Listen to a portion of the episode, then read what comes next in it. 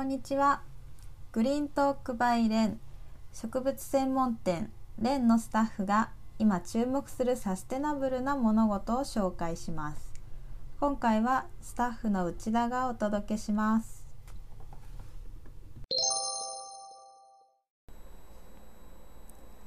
1番目のトピックは樹木との共生を目指した化粧品。バウムです。資生堂から新しくデビューするブランド。バウムは環境の変化にしなやかに調和しながら何百年も生き続ける。樹木の力にインスパイアされたスキンケア商品を提案しています。バウムの最大の特徴は樹木の貯水成長環境防御の3つの働きに着目した商品設計です。すべての商品にはパラベンシリコン合成着色料が一切使用されておらず90%以上が自然由来の素材から製造されています。商品容器にアップサイクル木材が使用されていることも大きな特徴です。木製家具メーカーの仮木とのコラボレーションにより家具の製造工程で発生する奈良の炭材を再生利用しています。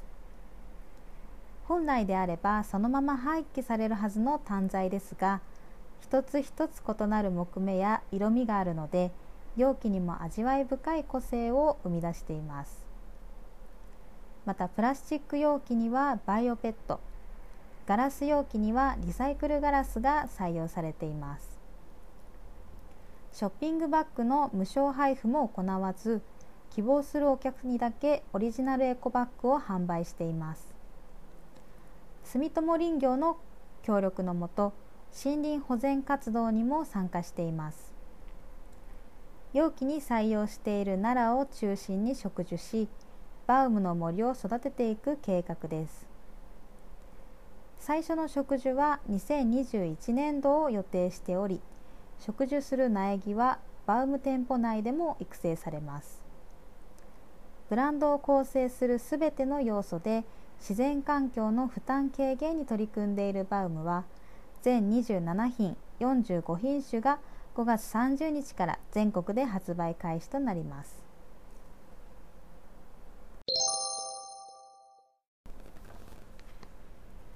2番目のトピックは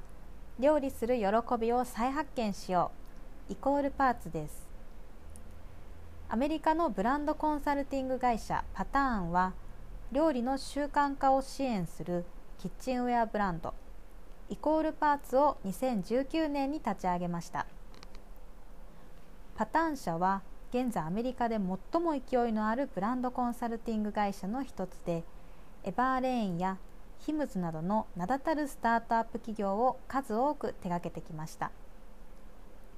そんなパターン社が初めての自社プロジェクトとしてあえて選んだのは縮小市場になりつつあるキッチンウェアブランドでした。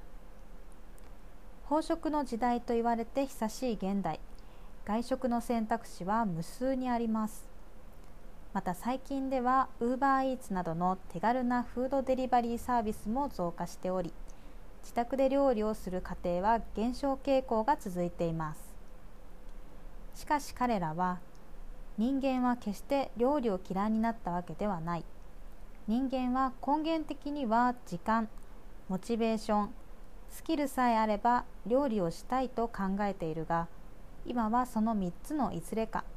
または全てがハードルとなってやりたいのにうまくできていないだけだと考えました。イコールパーツが提供しているのは鍋まな板包丁などのおしゃれなキッチンウェアです。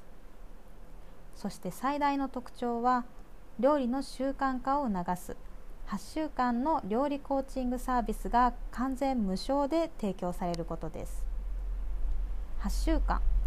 つまり2ヶ月間トレーニングを行えば料理をする習慣は定着しますしある程度の料理の基本は習得できます。